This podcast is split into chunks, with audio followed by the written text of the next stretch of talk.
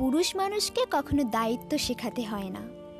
বাবা, মা, বোন কিংবা প্রিয় মানুষকে রাস্তার বাম পাশে রাখতে হয়, এটা শিক্ষিত কিংবা মূর্খ, সব পুরুষই জানে।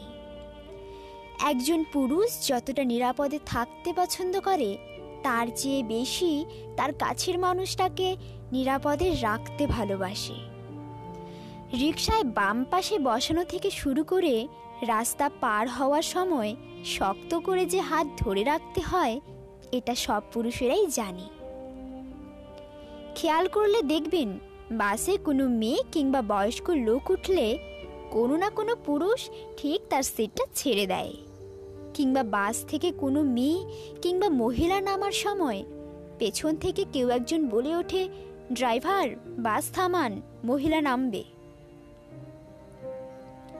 রাস্তায় বখাটে ছেলেরা যদি কোনো মেয়েকে বিরক্ত করে, তাহলে দেখবেন কোনো না কোনো পুরুষ সেখানে গিয়ে মেয়েটাকে উদ্ধার করে।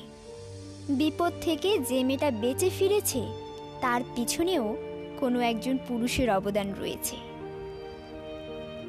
নারীদের রূপে সৌন্দর্য প্রকাশ পেলেও একজন পুরুষের সৌন্দর্য প্রকাশ পায়, তার দায়িত্ববোধে একজন নারী যতটা সুদর্শন পুরুষ পছন্দ করে, তার চেয়েও বেশি পছন্দ করে একজন দায়িত্ববান পুরুষকে।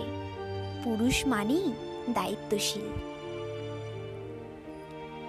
একজন পুরুষের সম্পূর্ণ চাহিদা কখনো তার নিজের জন্য পুষে রাখে না।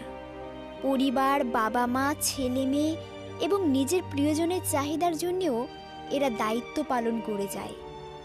কখন কার কি দরকার পড়বে কিংবা প্রিয়জনের অসুস্থতার সময়ও পুরুষ মনে রাখে। ছোট থেকে শুরু করে বৃদ্ধা পর্যন্ত প্রতিটি পদে একজন পুরুষ তার নিজের দায়িত্ব পালন করে যায়। ছেলে, যুবক, বাবা কিংবা দাদা, যে অবস্থাতেই থাকুক না কেন, সব পুরুষের একটাই ধর্ম, তারা দায়িত্ববান, তারা দায়িত্বশীল।